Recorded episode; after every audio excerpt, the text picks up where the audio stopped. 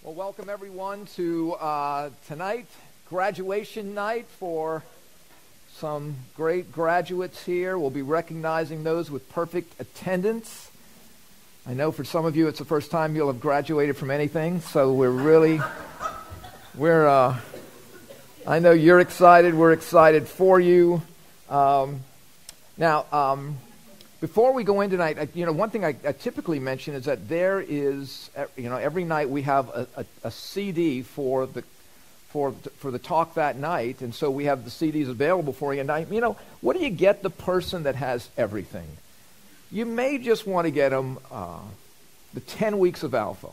And if you act now, uh, for only the cost of shipping and handling, we will get you two sets of Alpha CDs. And so please take advantage of that while li- supplies are limited. So please do that quickly. So we knew you'd want to know that. But really, that is, those are always available for you, and you can just go to the Lakeview Christian Center YouTube channel and you can get um, those, those videos. You can watch those videos. So we want to encourage you to do that. But we do want to thank some people before we recognize uh, the graduates. We do want to thank some people, but I want to invite you guys, for those of you who can, Sunday on December 20th, Sunday the 20th at 9 in the morning, 11 in the morning, 7 at night, and then 7 o'clock, Monday the 21st, we're going to have a Christmas program at Lakeview Christian Center here at 5885 uh, Fleur de Lis Boulevard. And so we would like to welcome you and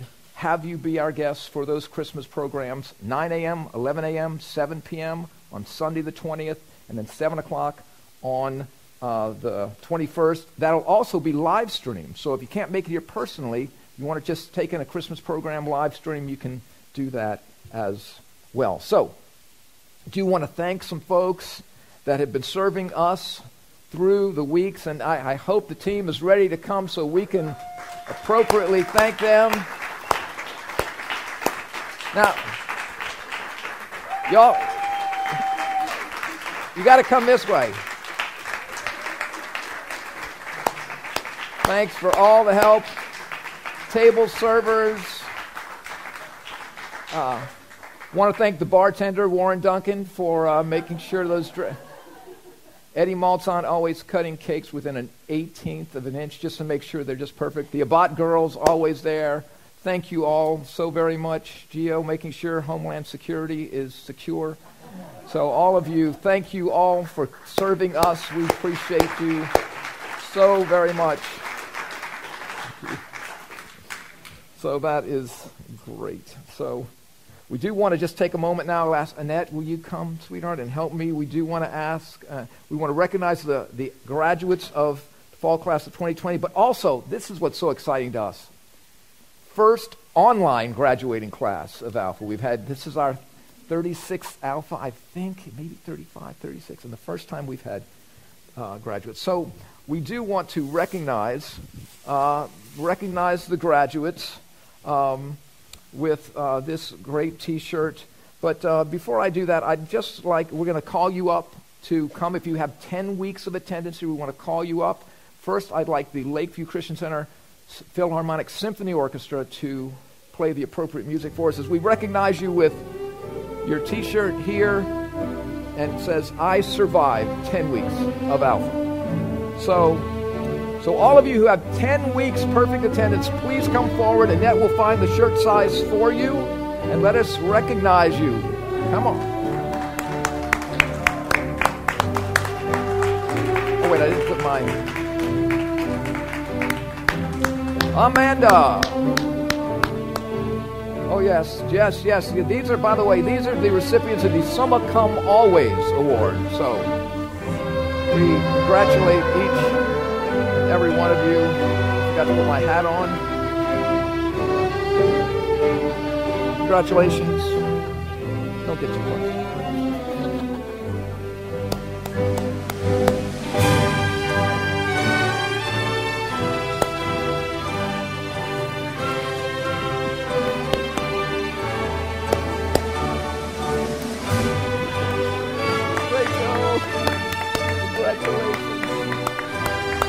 more time for the graduates.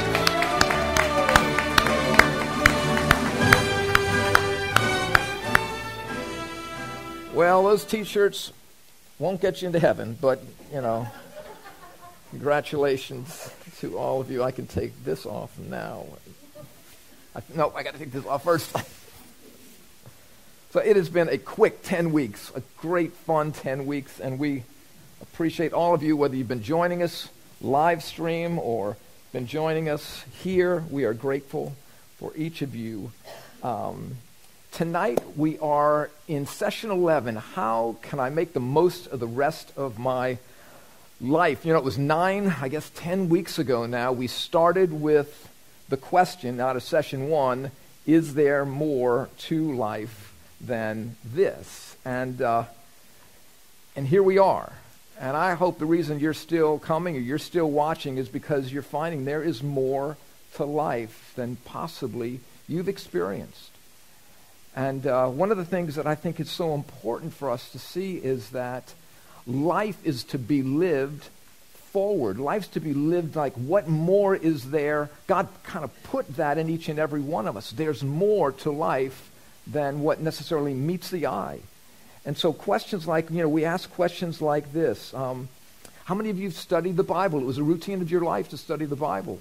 Um, and you, many of you in the room and in the past, very few people have done that. How many of us believe there's something on the other side of our heart, last heartbeat that's going to last forever? And like 98% or more of the people always say, yes, I believe there is.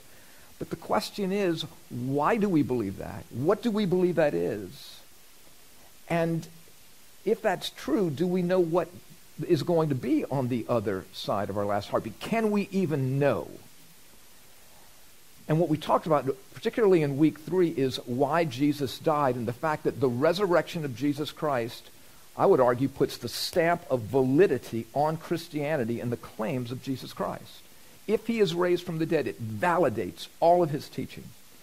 And so, so as we are closing up this class, um, just want to encourage you, uh, wherever you may be in terms of your search, whether you're curious or convinced or committed, you, if you've just come to know Christ, if you've just gotten in the wheelbarrow in these last several weeks, um, I just want to encourage you.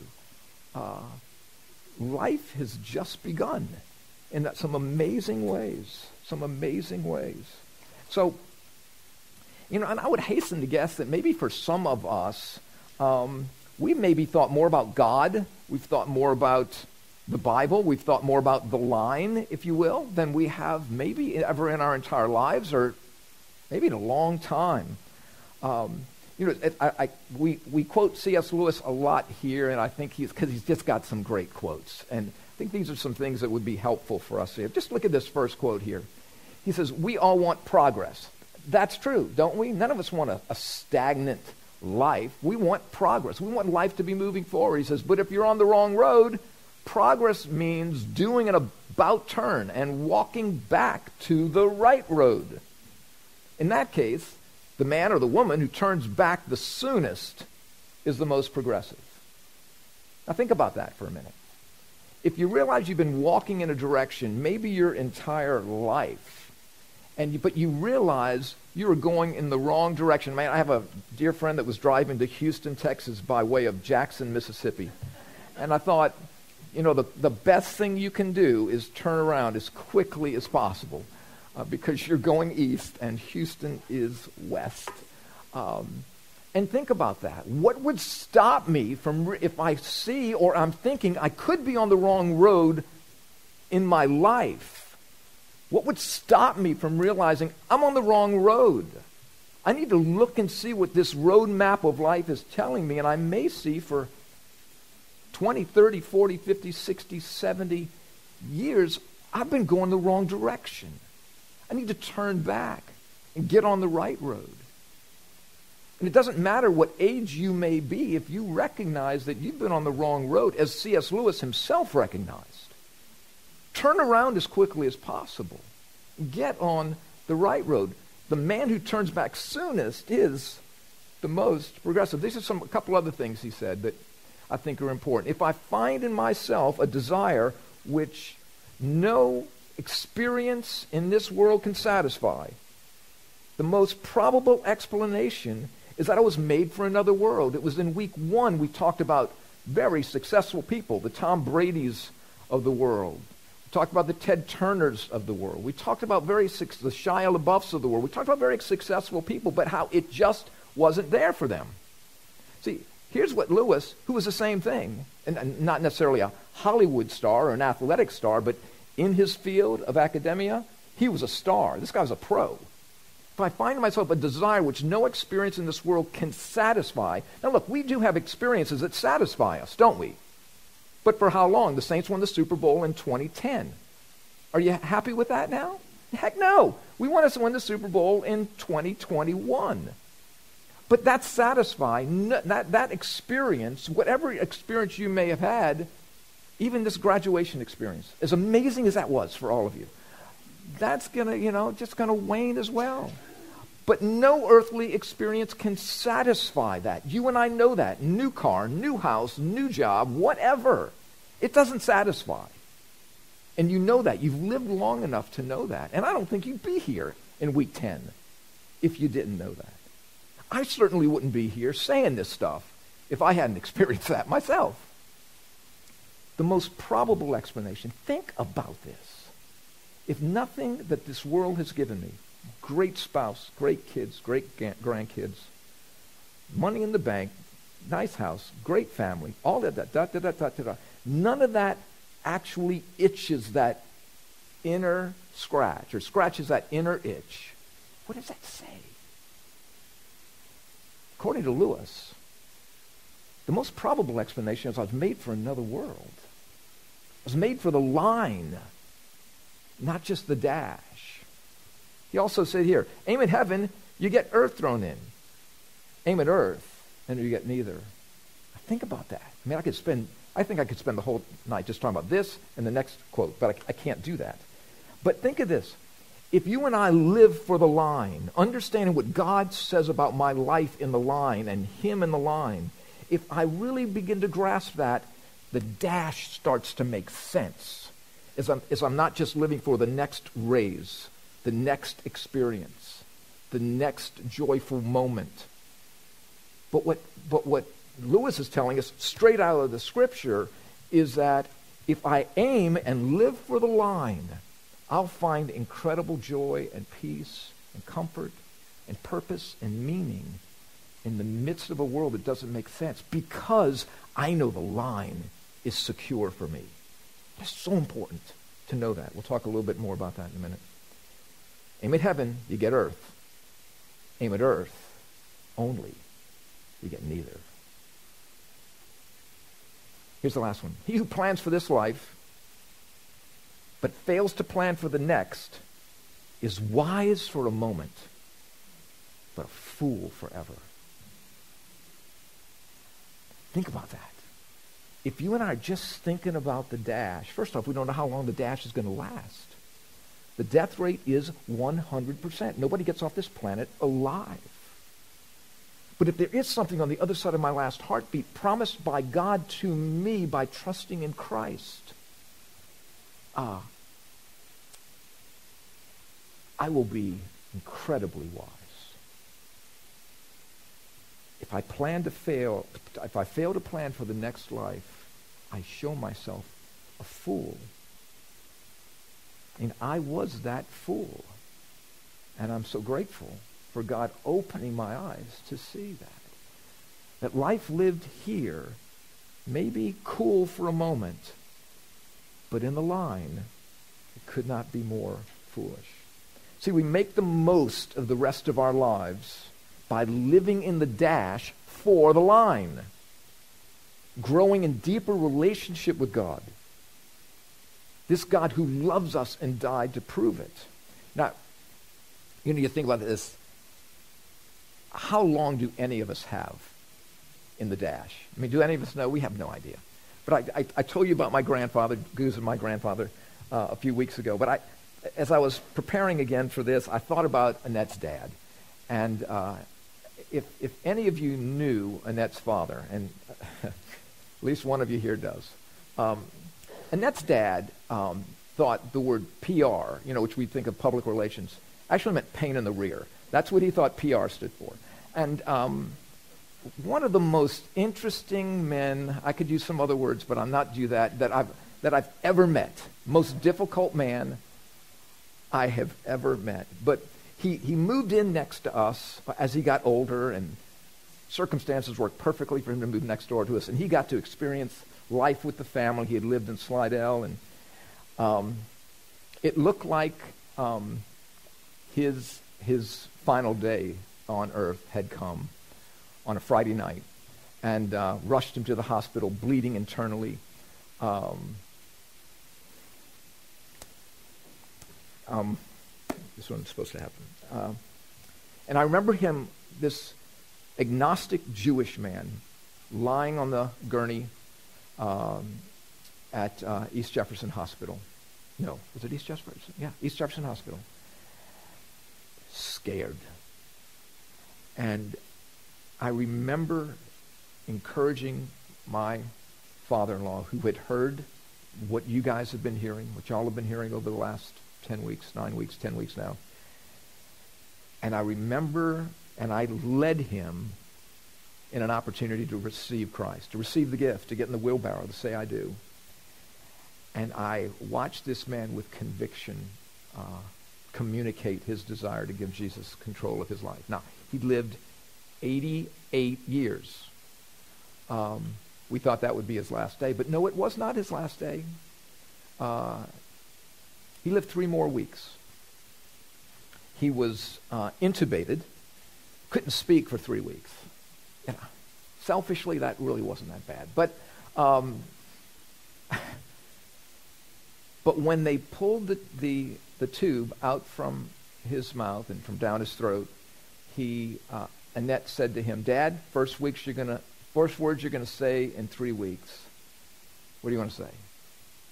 Now, if you knew this man the way I knew this man, just hold your ears while the expletives fly until he finally, you know, asks for a frozen shrimp dinner. I'm, I'm not kidding. He says, with all the gusto and sincerity. I love everybody. Now, I'm thinking, he's either dead and somebody came and took over his body, or that communication with God three weeks before, he meant, and he was experiencing God up until the day he surprisingly went away. You know, you make the most of the rest of your life by taking the moment that you and I have today. I don't know how old each of you is, but the question is why wait any longer if you've yet to surrender, say yes, get in the wheelbarrow, when God has offered us life in the dash and life forever in the line with Him? Um, not sure if this is. Uh, the last name of the person who died, but the thrill of life in Christ is just is just abundant. Um, and, and anything outside of Christ just pales in comparison. But when I saw this once, I thought, is, is this the description of this person's life, or is this their last name? I'm just not quite sure. But um, can you imagine this being, was this their life? But apart from Christ, life in Christ may be many things, but life in Christ is not boring. It's abundant. It's full of excitement, surprise, challenge, suffering. But we know this all with a purpose. Even when the way I make the most of the rest of my life is by realizing that God has a purpose for my life that will not change when all the circumstances of life around me change. He is the only one that does make that promise and the only one that no politician can make that promise to you and keep that promise. Because they can only make you promises for the dash that they won't keep. God makes you a promise in the dash for hope that is certain. And he fulfills that promise when the heart stops and you are with him forever. And that which was faith in the dash becomes sight forever in the line. Um, you sat after each session discussing the topic of the evening. But what I, what I want to encourage you, and I think would be a great question at your table tonight, is to ask your table host, except those at our table, ask your table host uh, how they have made the most of their lives since coming to Christ. How have they made the most? How have you guys made the most of your life, table hosts? Uh, take that question. Talk about that tonight. Now, many of you, as we talked about, have just been have just gotten in the wheelbarrow over the course of these last ten weeks. Uh, and as strange as that sounds, um, you're newborn. You're brand new. You have a new life, born into a new family in Christ. And though you may be naturally mature um, and educated in many ways, uh, spiritually, uh, you're newborn. And that's exciting and it's scary because you're experiencing new emotions and new uh, encounters with people. You know, something, something Annette said a, a, a while back stuck with me, and I really believe it's true because my experience when I first got in the wheelbarrow, and I think that's been the experience of, of all who've come in the wheelbarrow, come to know Christ, surrender to Christ, excited. You, you feel, you sense that, but, but the feelings start to, to wane. And then, well, when the feelings wane, does that mean I didn't really get in the wheelbarrow? What does that mean? Well, um, my bride, I wanted to quote her. Um, here says, and this is really true what she said. She said, when we first surrender our lives to Christ, we walk by feel. We surrender our lives to Christ by faith. We get in the wheelbarrow by faith. We say, I do, receive the gift by faith. But there's an emotion. Now, some people's emotions, I've seen emotions that just kind of run the gamut. Incredibly emotional, somewhat emotional, but a change nonetheless. We walk by feel, and those feelings, I mean, that's just kind of what propels us, those feelings. But then as we mature in Him, we get to know Him more. What happens is we start to walk more by faith. God kind of lets the feelings wane, if you understand what I'm saying. He lets the feelings wane so that we can begin to grow and mature. That we don't walk by feel. The Bible doesn't say walk by feel. The Bible says walk by faith. And so those, that's important. The fact that feelings wane, that's a gift from God. And I need to see that. I, I constantly need to see that. 40 some odd years later, I need to see that. You need to see that, particularly if you're young in Christ, not to think, wow, the feel I don't feel like I've I'm a child of God now. Well, understand. It's a way of resisting evil to realize, no, I know that God has come into my life. I know I've surrendered my life to Christ. So those are important things. And faith is so important. The Bible tells, tells us without faith, it's impossible to please God. Well, where does faith come from? Well, guess what? Faith is the gift that brings us to Christ. God gives us faith so that we can receive Christ. So even the faith that you and I have is a faith that God gives us. I make the most of the rest of my life by realizing this God who drew me to himself continues to draw me to himself. He wasn't just a Marine Corps recruiter that you never see again. He is with us always. And so the Bible talks about, tells us about faith. And how does faith come? Well, the Bible says this. Paul tells the Romans, faith comes by hearing or from hearing, and hearing by the word of Christ. So what Paul's telling us here is the more I hear the word of Christ, the more I ingest the word of Christ, the more I know the Christ of the word. So that's what faith comes from.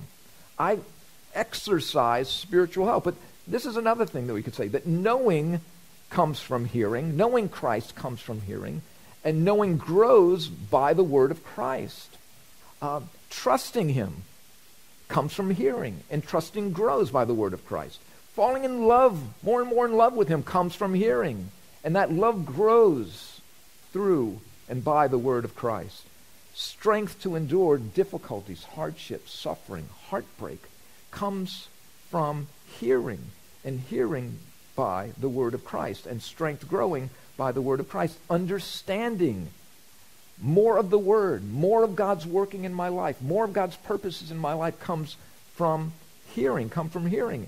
And understanding grows by the word of Christ. And so the more I am in his word for the sake of knowing him, the more his word gets into me, and the more I begin to look at this world through the lens of this book that never changes. This Word of God that is certain and secure and will never pass away, as opposed to the nightly news. which changes nightly. So, but it's just the beginning of a lifelong relationship with God that's based on, remember, based on His performance, not ours. He wants us to live dependent as children, trusting Him.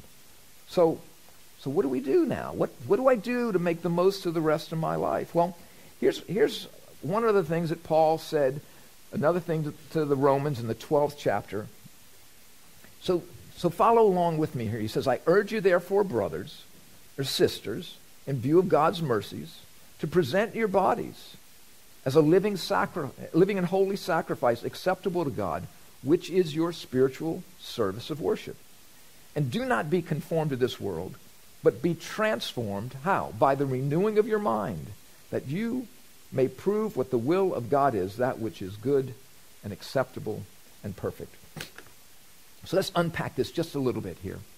So he's saying, in view of God's mercy, not in view of your works, not in view of your meology, not, not in view of yourself at all, but in view of a God who is merciful, who came to you to reveal himself to you, to present yourself as a living, because you now, you know, I'm not going to go through the night without these.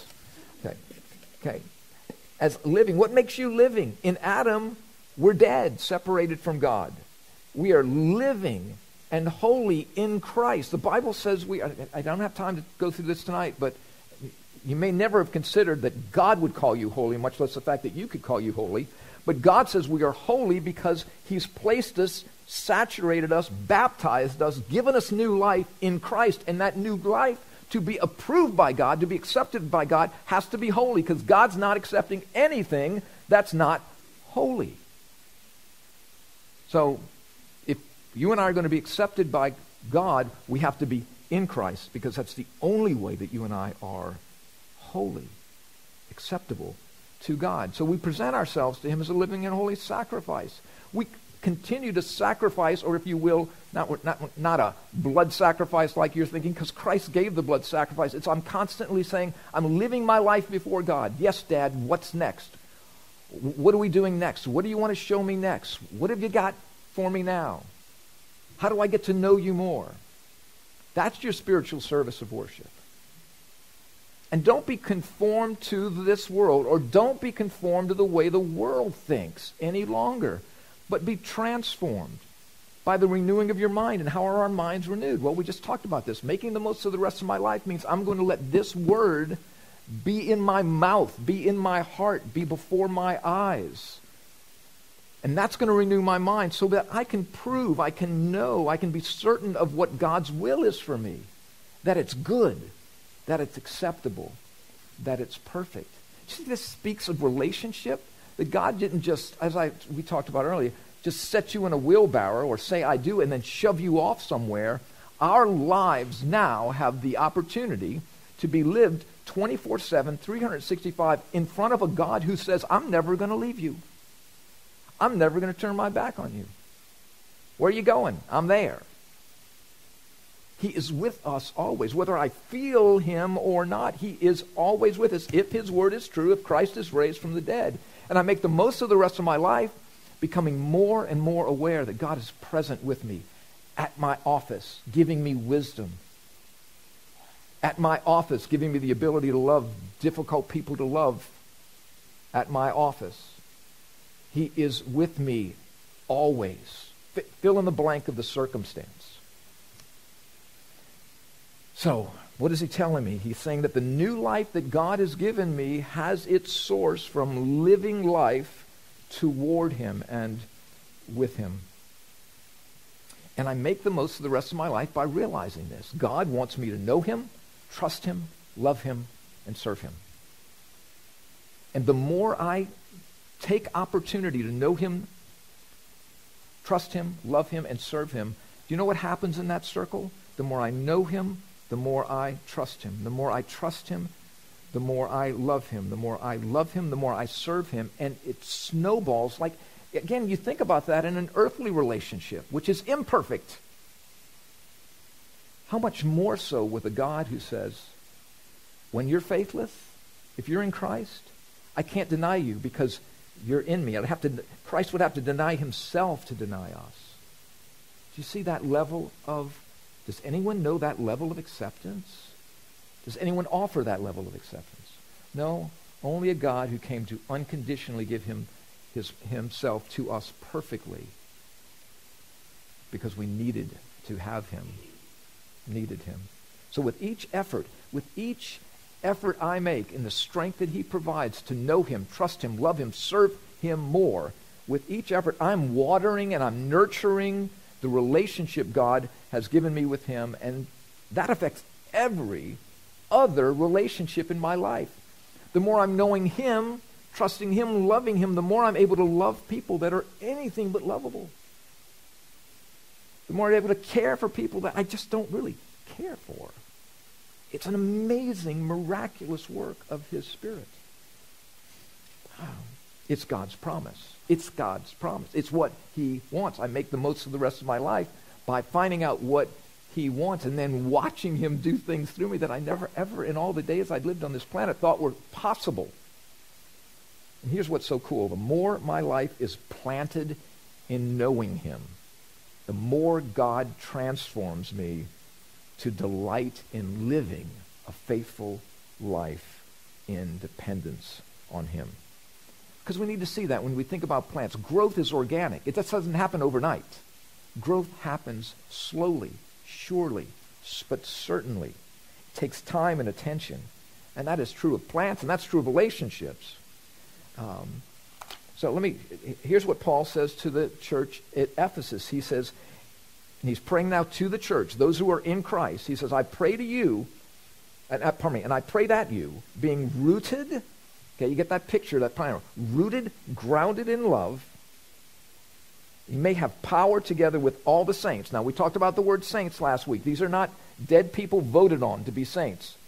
The Bible calls anyone who's in Christ a saint, a holy one. That, again, just don't take my word for it. Look it up at least 63 times in the New Testament. Live people who are in Christ are called saints, holy ones. Okay. I do this and I lose my place. Sorry. So it may power all the saints to grasp how I love this. How wide how wide and long and high and deep is the love of Christ and to know him, listen to this. To know this love that surpasses knowledge. In other words, what my mind, my natural mind cannot comprehend, knowing this love of God, this immeasurable love of God, allows me to know Him and to know His love in a way that just doesn't make natural sense. That's amazing. So that I would be filled all the fullness of God. That's incredible. That's what this God says He desires for you and me. He wants you and me to experience Him. I make the most of the rest of my life by experiencing Him now and understanding that this growth is slow but sure. Paul tells the church at Colossae, he says, bearing fruit in every good work and increasing in the knowledge of God. Again, we bear fruit in every good work, we increase in the knowledge of God, we grow and look, growing hurts. Growing pains hurt physically. They can hurt spiritually as well. But they are signs of growth. Okay, and I get stretched. I get stretched when I read this book. I get stretched when I speak to God and I hear Him communicating back with me. I get stretched when I interact with others who are in Christ. But those are essential elements to making the most of the rest of my life. And I just want to give you a picture here that, that uh, Jesus gives us in the fourth chapter of the Gospel of Mark. So if you've got your, um, your I don't know if, if you folks watching from home have an, what we call an Alpha Bible, which is just a, a paperback Bible in the English Standard Version. Uh, I, I want to ask you to turn to, uh, to page um, 930. Turn to page 930, and I'll read this to you folks at home, so don't worry, I'm not going to just leave you without uh, anything going on right here. So, um, this is what's called the parable of the soils. Now, let me just, uh, just kind of take you through this here. Jesus is going to, sh- to tell a story to the multitudes that are there, and he talks about a seed that's sown by the roadside. Okay, and then he's going to talk about a seed that falls into shallow soil. So here's a, a seed sower. He's just throwing seed. Some of the seed falls by the side of the road. It doesn't even get in the ground. Then some falls into shallow soil. So there's some ground there, but it's shallow. There's others that the seed that grows up among weeds. Good soil, but lots of weeds or lots of thorns. You're going to see that here. And then fourthly, the, so- the seed that grows in fertile soil. And um, so let's look at verse 13. It's the middle of the second column. And he said to them, Jesus is saying to his disciples now, because they went off alone. They didn't understand what Jesus is saying. Jesus calls them to himself, and he says, and he said to them, Do you not understand this parable? Well, parable is just a, a story that he's telling them to, to give them an understanding of truth. Don't you under, do you not understand this parable? How then will you understand all the parables?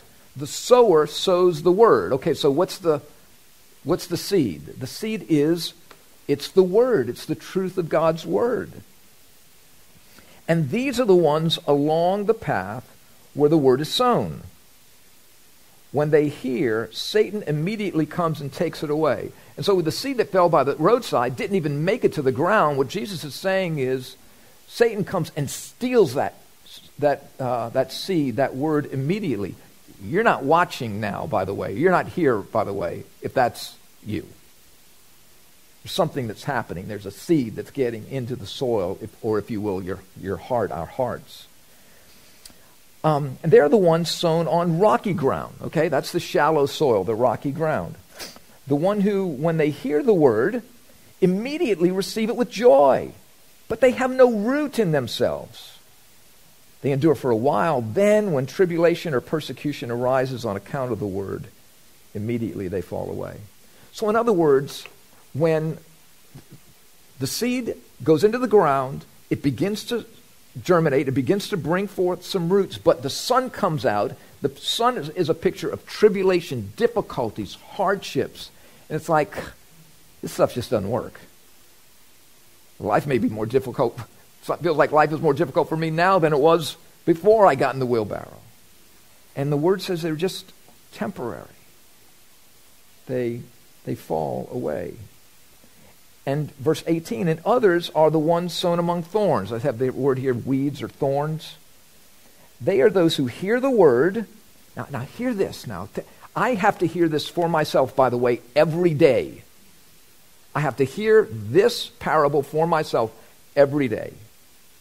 And, and, and there are various applications of this scripture, by the way.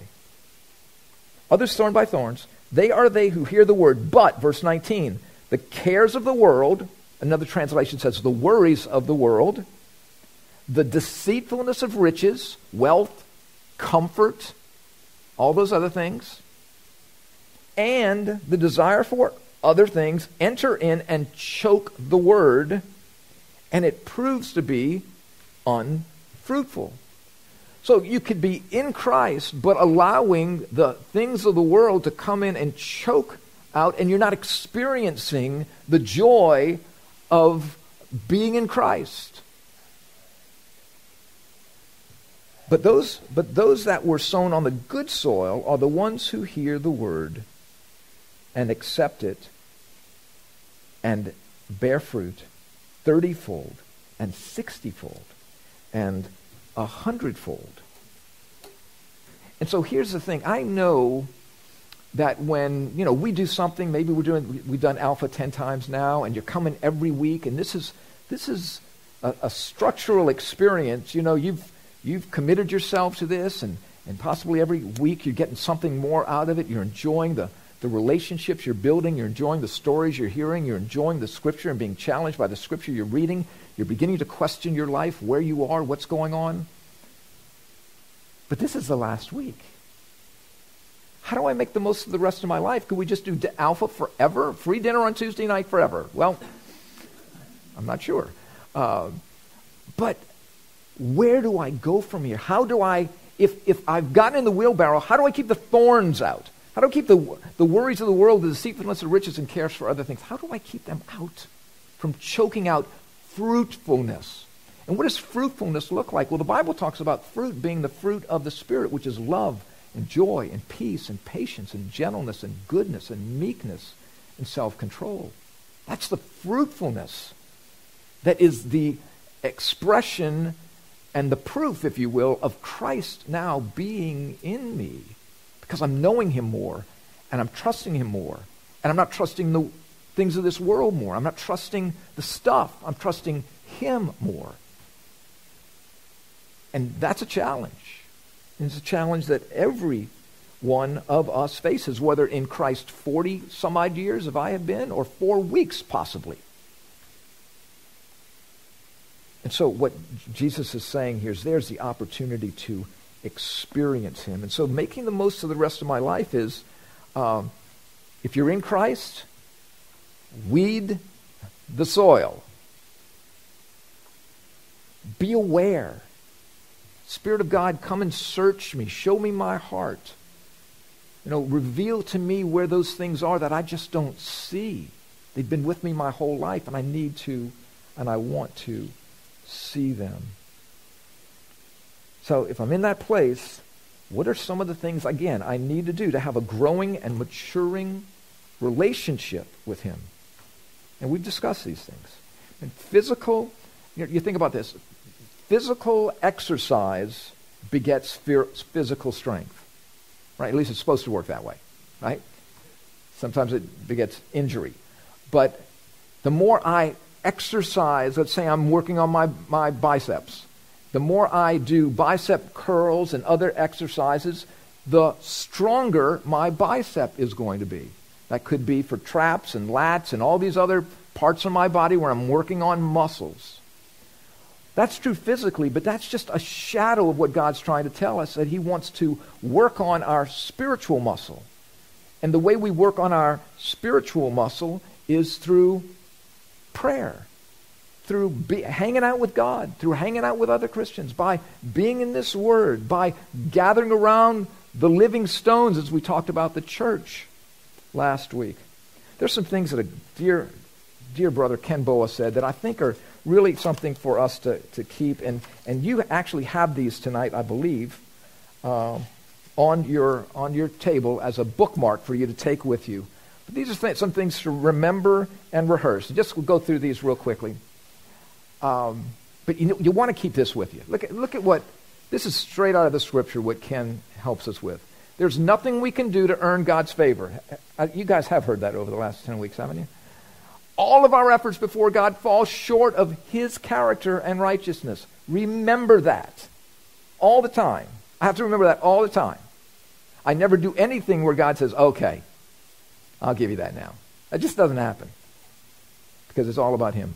Just as none of our, hear this, just as none of our actions will make God love us more, it is equally true that there is nothing we can think, say, or do to make God love us less than He does. He is always on a perfect 100 on a scale of 1 to 10. When it comes to how He loves us, His love for you and me is unchanging. Third one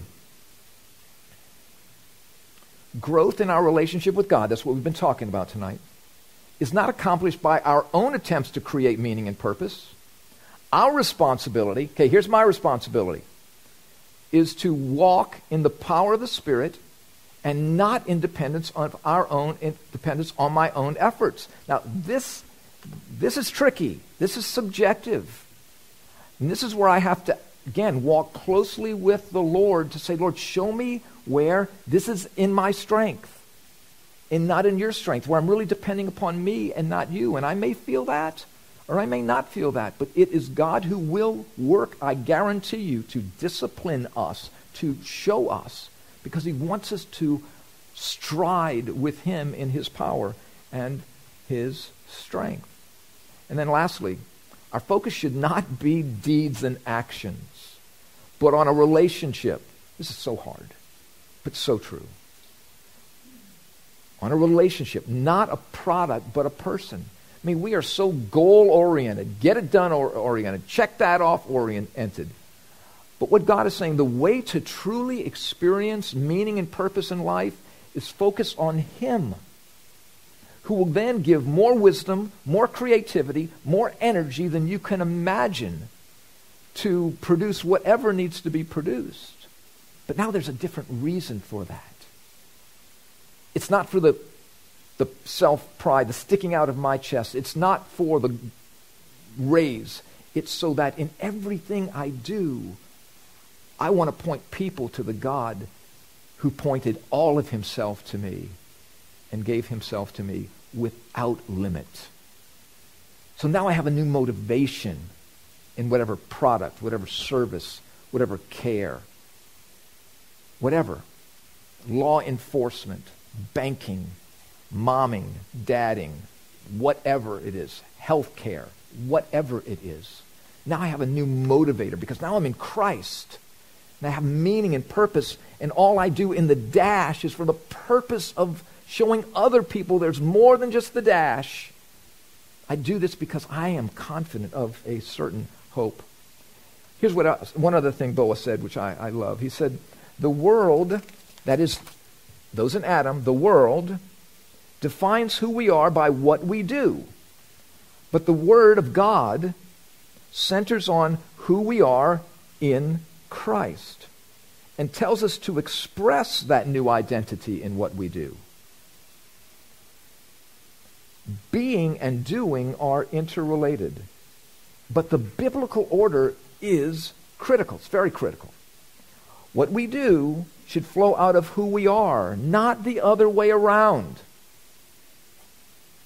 Otherwise, our you got to hear this, particularly if you're getting old like me. What we do, what we do should flow out of who we are, not the other way around. Otherwise, our worth and identity are determined by achievements and accomplishments. And when we stop performing, we cease to be valuable. And you think about that.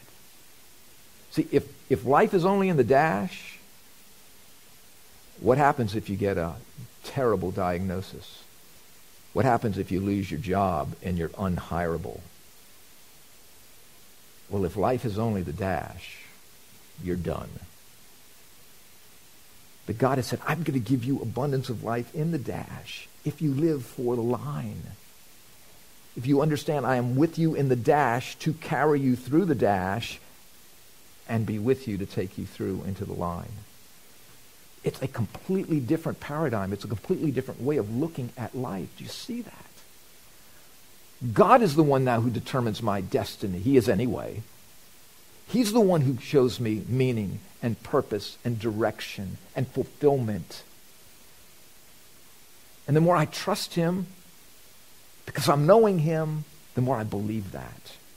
And the more he changes me. And this, here's what Paul told the church at Philippi, which is so important for us to see. He who began a good work in you, okay? He who began a good work in you. So when you said, I do, a new work started with Christ.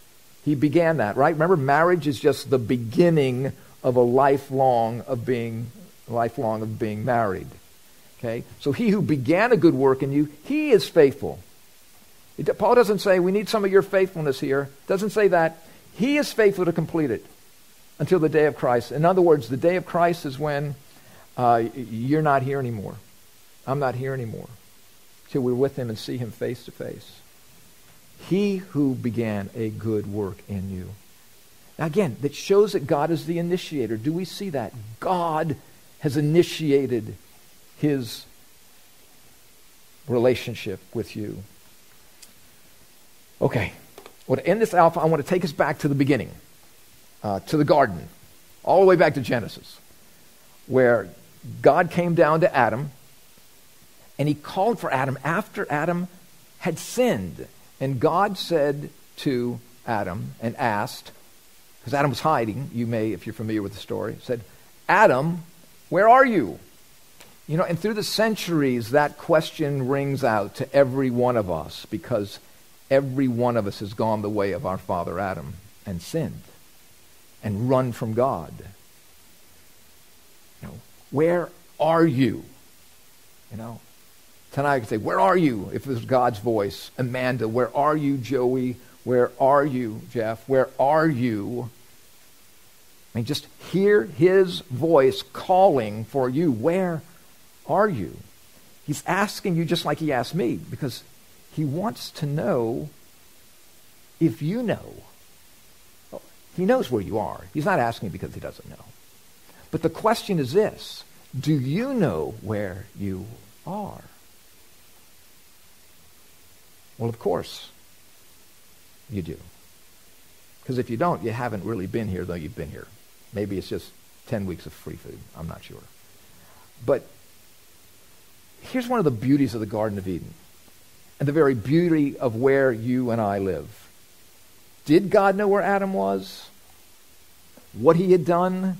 The mess he had made for all of us? He sure did. And what did God do in the garden?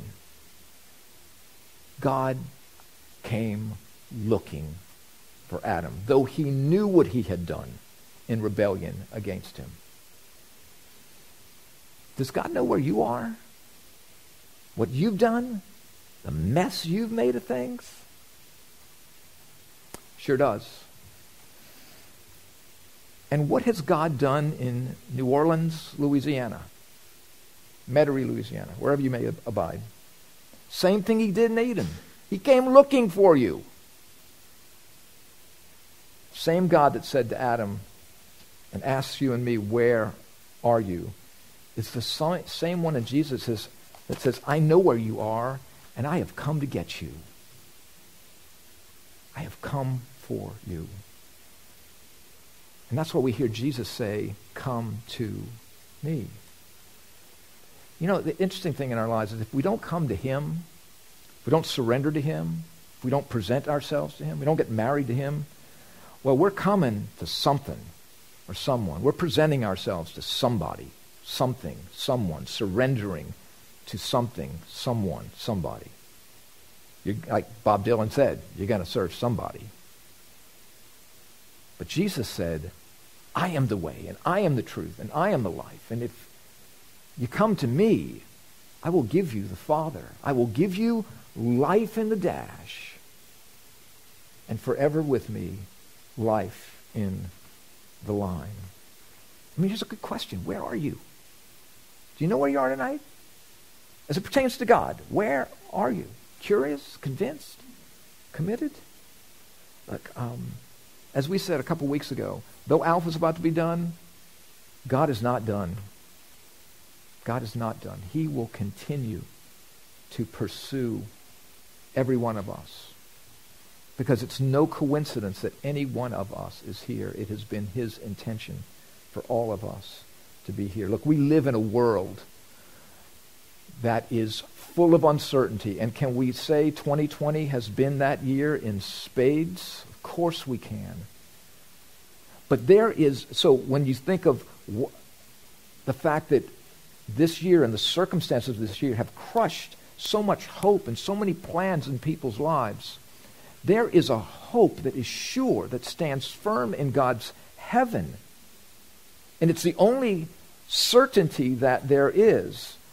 Um, this is what the Lord says through Jeremiah in the midst of a people that were not exactly living out a life that was submitted to God. But he says, I know the plans that I have for you, declares the Lord. Plans for your welfare and not for calamity, to give you a future and a hope. The God of the Bible offers to you and me a hope that is certain. It's not a weatherman hope. It's not a, a, a saints win hope, and we don't know. It's a hope that is sure that in the midst of however this world may change, God says, I'm the same yesterday, today, and forever. And if you're in me, I am your hope. He wants you and me to know that. The only thing this world can offer you is temporary hope in this dash, and you can't be sure of it. That hope is fleeting, momentary. But the hope that we have in Jesus will never change. He will never leave us. Because think about it. If not Jesus, who? And if not now, when? If Jesus, now what? You know, I do, as I said, is just the beginning. But I want to encourage you, wherever you may be in terms of your the path that you're on, this hopefully this path of progress on the right road. Um, curious, convinced, committed. Just keep asking, seeking, knocking, and God will always be listening. So, really, on behalf of Lakeview, I just want to thank all of you for, for being here all through these weeks, for you guys watching online all through these weeks. Uh, we trust, we thank you for trusting a bunch of strangers uh, to hang out with us for these weeks, um, for opening your lives to us, and we're grateful for your friendship. Just want to encourage you. Look, if if you're if you've enjoyed what you've experienced here, I would I just would encourage you to to maybe take in a service here at Lakeview. Maybe you don't like it. Maybe there'd be some other place where you'd hear the gospel. As I said, this is not an effort to get you to come here, but we want you to continue to grow, and we're going to start up some, some new studies after this. And so we want you to stay in touch with us so we can let you know about those things. Um, but I do want to I do want to close in prayer and just wish every one of you a very Jesus-filled and Merry Christmas uh, and an incredible 2021 to you and to yours. Let's pray.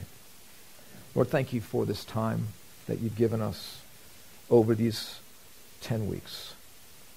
Uh, we see them as a gift from you. We see them as your desire for us to come to you because you first came to us. I pray, Lord, for clarity where there may be confusion. Pray, Lord, for every one of us, Lord, that the, the questions that we still have, we would just lift them to you and find that you are, you are the answer to those questions.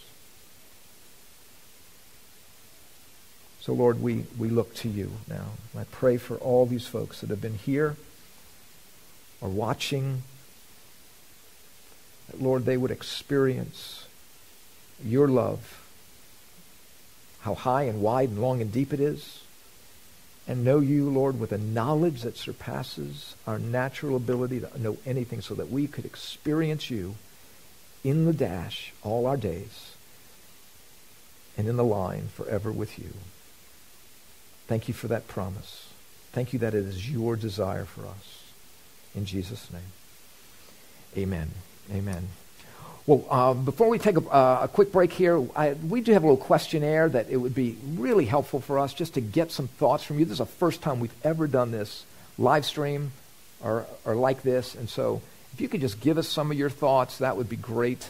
Uh, and then if you want to turn them in to your table host afterwards or just give them to Georgina as you're leaving, that would be great. But again, thank you all. Have a very Merry Christmas. We appreciate each and every one of you being here, and we hope to see you soon. Let's take a quick five minute break. Thank you all.